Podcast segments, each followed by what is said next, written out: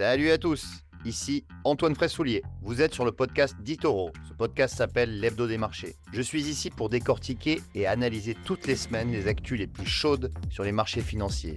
Alors installez-vous confortablement, bouclez vos ceintures et c'est parti Ce podcast est destiné à des fins d'information et d'éducation uniquement et ne doit pas être considéré comme des conseils d'investissement, une recommandation personnelle ou une sollicitation pour acheter ou vendre des instruments financiers. Ce document a été préparé sans tenir compte des objectifs d'investissement ou de la situation financière du particulier et n'a pas été préparé conformément aux exigences juridiques et réglementaires pour promouvoir des recherches indépendantes. Les performances passées ne préjugent pas des résultats futurs.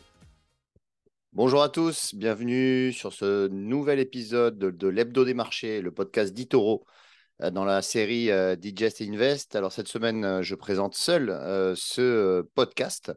donc la semaine prochaine, ça sera avec Marc Toiti. Alors bon, ce podcast, ça va être sur le, les événements, bien évidemment, qui se sont déroulés durant le week-end, les tragiques événements. Alors évidemment, nous, on ne fait pas de géopolitique, mais on est quand même obligé d'en parler puisqu'il y a des impacts sur les marchés financiers. On va voir euh, dans quelle mesure euh, eh bien, ont été ces impacts. Euh, c'est vrai que les, tensions géopolitiques persistent maintenant avec l'Ukraine, avec les tensions entre les États-Unis et la Chine, et là maintenant le conflit au, Proche-Orient, même si ce conflit est un petit peu récurrent. eh bien là, c'est un conflit qui est quand même eh, très meurtrier cette fois-ci. Euh, je vais enchaîner ensuite avec euh, euh, l'évolution des marchés. depuis la semaine dernière, on voit qu'on a une résistance hein, et une robustesse hein, des marchés.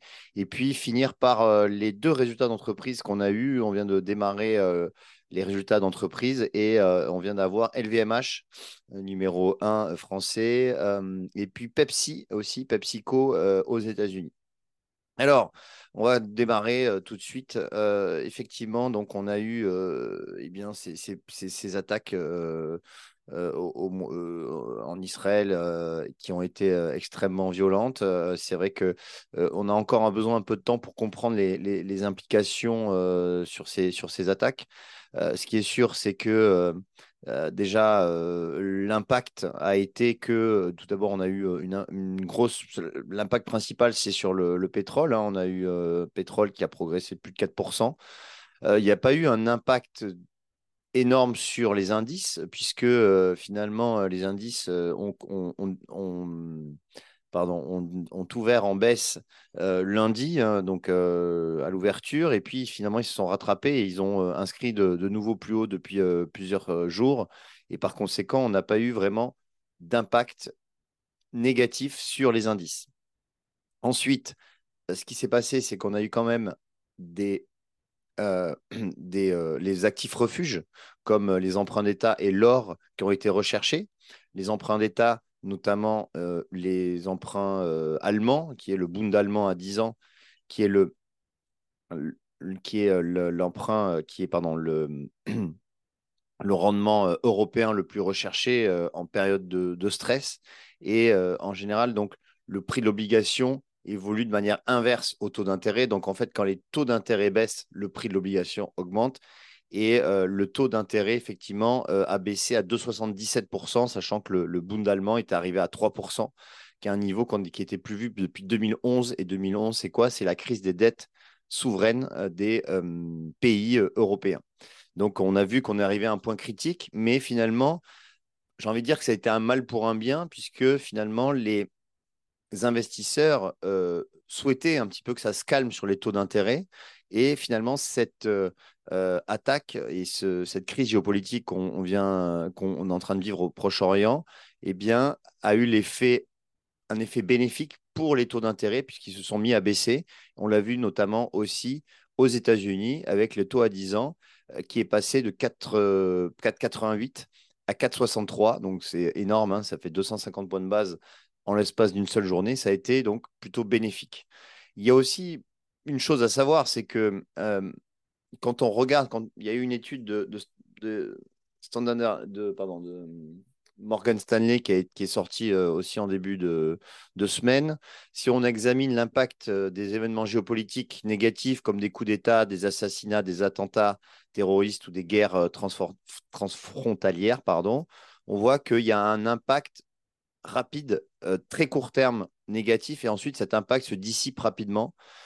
Finalement, par exemple, quand on voit les, attentats terroristes en 2004 à Madrid ou 2005 à Londres, les indices boursiers avaient d'abord baissé et puis se sont vite rétablis en quelques semaines et on est reparti à la hausse qui était la tendance à l'époque. Voilà, alors il y a eu aussi un événement qui a fait monter les marchés en début de semaine. et d'ailleurs, c'est passé un petit peu inaperçu, forcément, avec l'actualité géopolitique. Mais c'est deux présidents de banque centrale aux États-Unis, donc le vice-président de la Fed, Philip Jefferson, et la présidente de la Fed de Dallas, Laurie Logan. Euh, et d'ailleurs, Laurie Logan est considérée comme euh, dans, le, clan des faucons, c'est-à-dire le clan euh, des personnes qui souhaitent que le resserrement monétaire se poursuive. Eh bien, elle a eu des propos très dovish, c'est-à-dire des propos qui sont plutôt positifs pour les marchés, plutôt accommodants, comme on dit, dovish.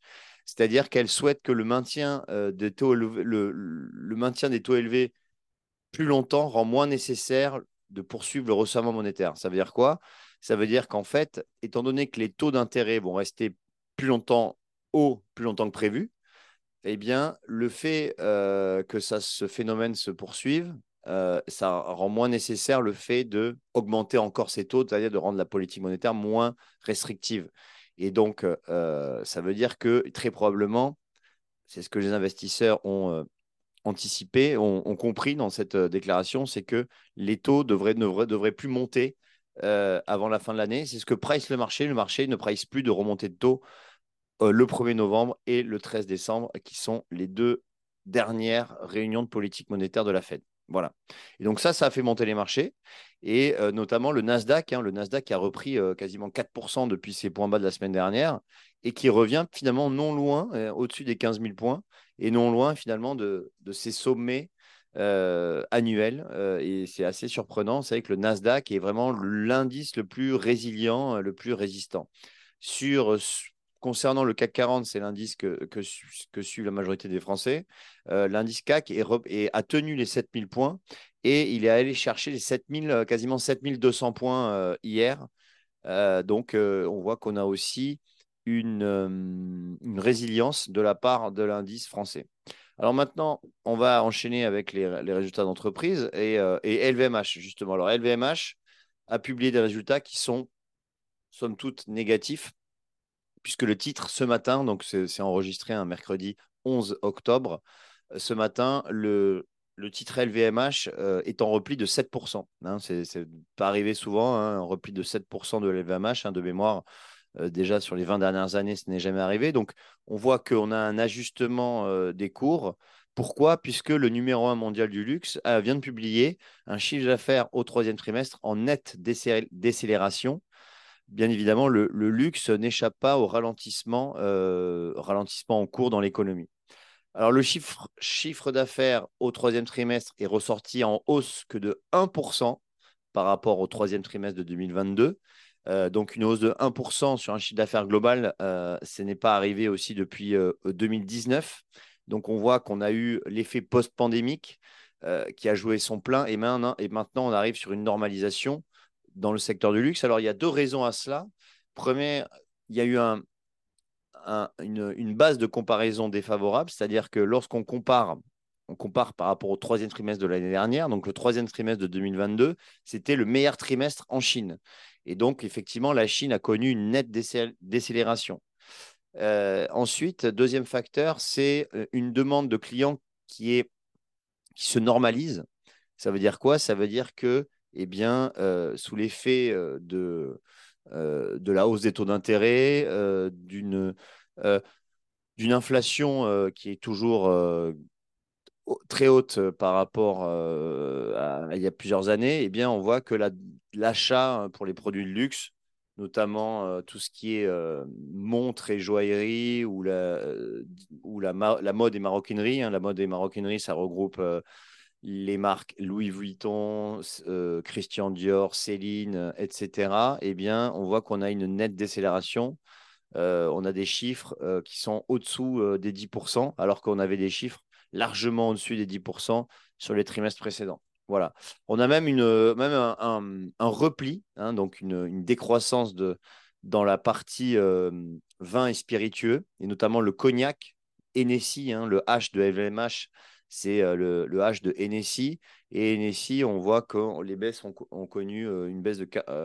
les baisses se sont repliées de 14%, notamment à cause d'une baisse aux États-Unis. Voilà. Donc, effectivement, on a, après trois années extraordinaires hein, de, rebond post-Covid, où la croissance était à deux chiffres, eh bien la normalisation du marché du luxe est en train de s'opérer. Euh, voilà. Euh, et donc, on verra maintenant si ça se poursuit sur les prochains trimestres. On va terminer euh, ce podcast par une bonne nouvelle quand même, c'est PepsiCo, effectivement. Le producteur de, soda et de snacks américain a délivré des résultats au-dessus des attentes.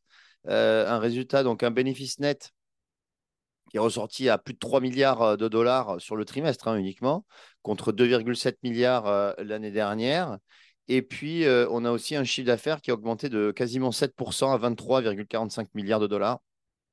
Donc, on est euh, quand même sur des résultats extrêmement satisfaisants. D'ailleurs, l'action PepsiCo a progressé de, de, plus de 3% avec, avec ces résultats. on a d'ailleurs un groupe qui a relevé ses prévisions de bénéfices euh, pour euh, la fin de l'année. Euh, donc, donc, on voit que bah, ce secteur hein, s'appelle le food and beverage, c'est-à-dire l'alimentation et boissons, est un secteur qui est assez défensif, mais qui ne connaît peu les crises, et surtout aux États-Unis. Hein, on sait très bien que les Américains sont quand même friands de soda et de, de, de, nourriture dans, dans ce sens-là. Donc, effectivement, on n'est pas vraiment surpris de voir euh, que PepsiCo euh, réussit euh, quand même à, délivrer de, bons résultats.